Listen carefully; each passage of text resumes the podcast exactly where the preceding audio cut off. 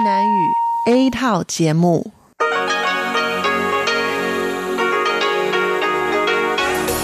Đây là Đài Phát thanh Quốc tế Đài Loan RTI.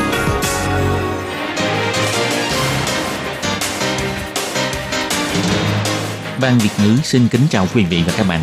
Đây là chương trình Việt ngữ Đài Phát thanh RTI được truyền đi từ Đài Loan.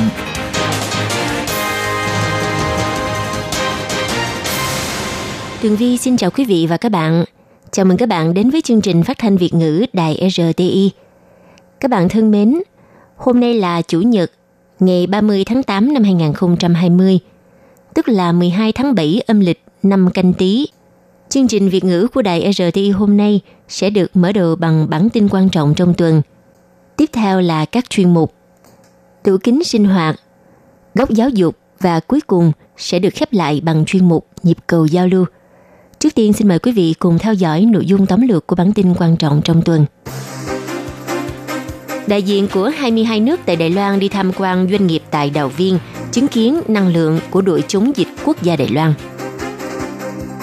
Du học sinh Việt Nam vui mừng và cũng rất cảm động khi được dịp khám phá vẻ đẹp ao hồ của Đài Loan. Tỷ lệ nhiễm HIV ngày càng trẻ hóa, quỹ S Taiwan kêu gọi mang bao cao su và đừng quên xét nghiệm sàng lọc HIV.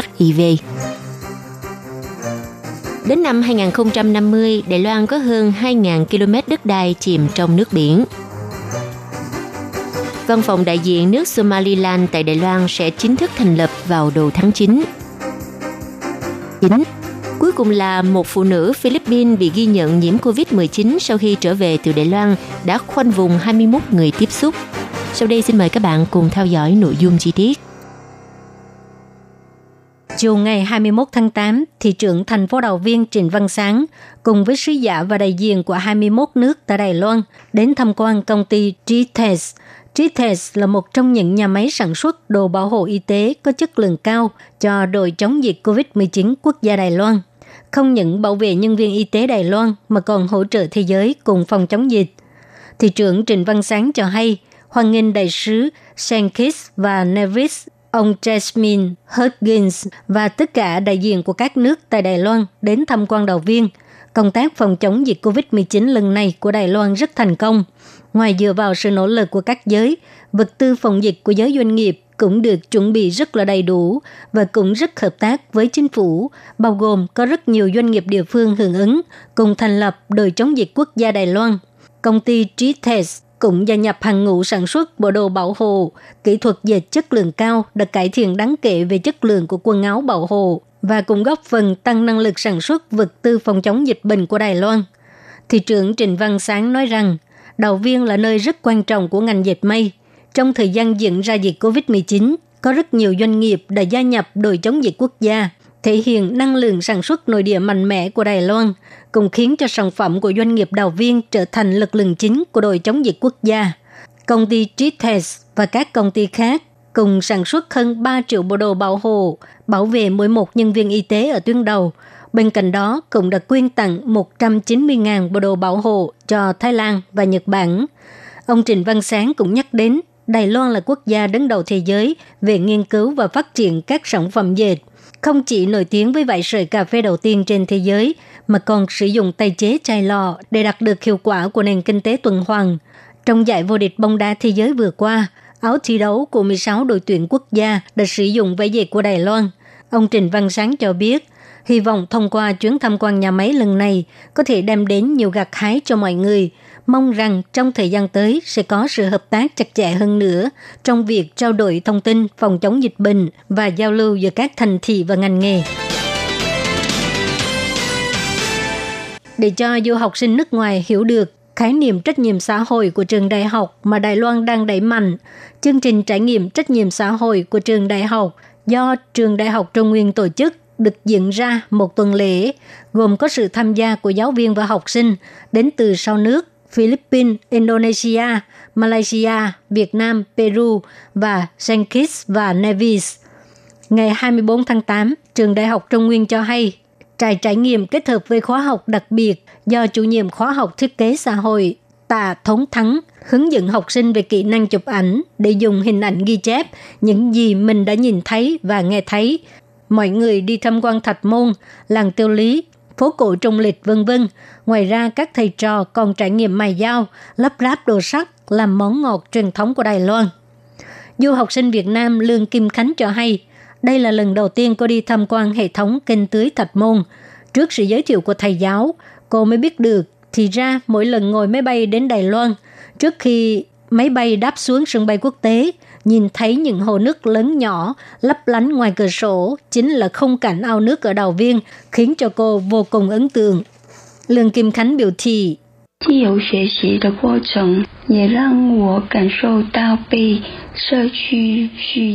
Qua quá trình học tập lần này thì à, tôi cảm nhận được cộng đồng cũng rất cần mình.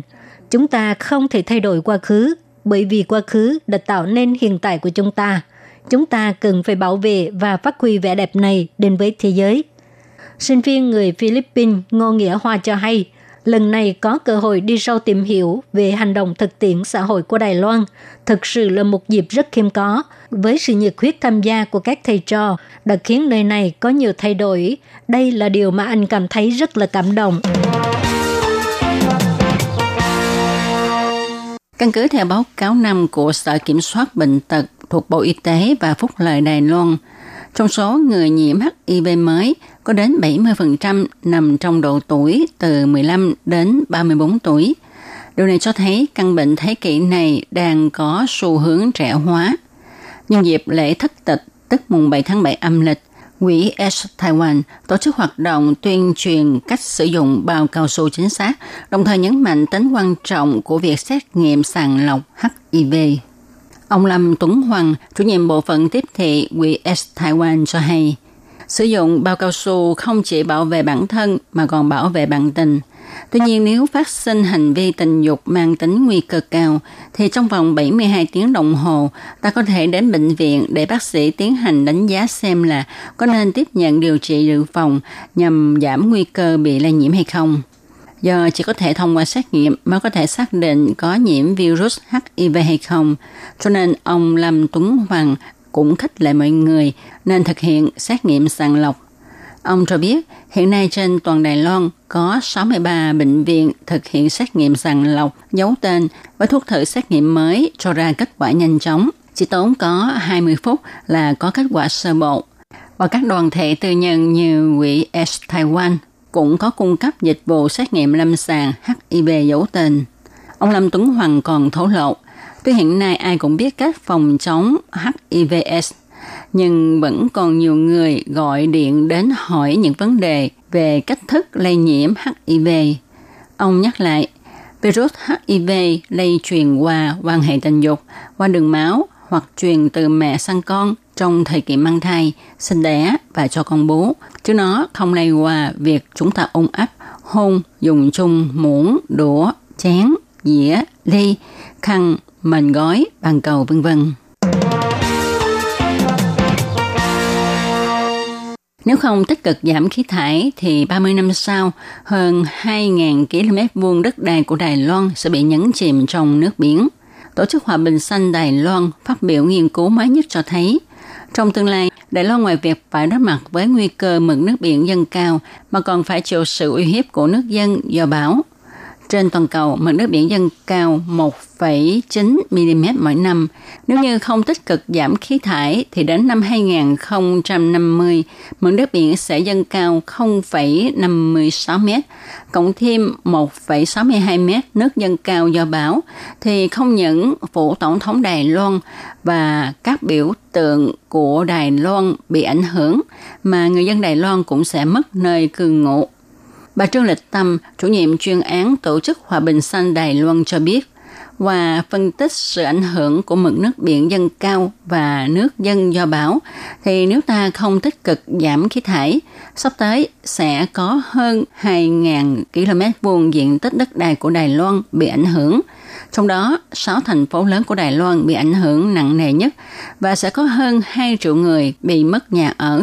Dưới sự uy hiếp của hai nguy cơ này, thì nơi chịu ảnh hưởng nhiều nhất là thành phố Tân Bắc với số nhân khẩu hơn 750.000 người và thành phố Đài Nam là thành phố có diện tích đất đai bị ảnh hưởng nhiều nhất. Do đó, chính phủ cần phải có hành động giảm khí thải và phát triển năng lượng xanh ngay.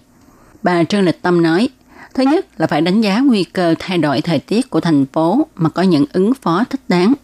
Thứ hai, phải định ra mục tiêu giảm khí thải ngắn, dài hạn cho thành phố và cần phải phù hợp với tiêu chuẩn giảm khí thải của Liên Hiệp Quốc và đạt đến mục tiêu không có khí thải vào năm 2050.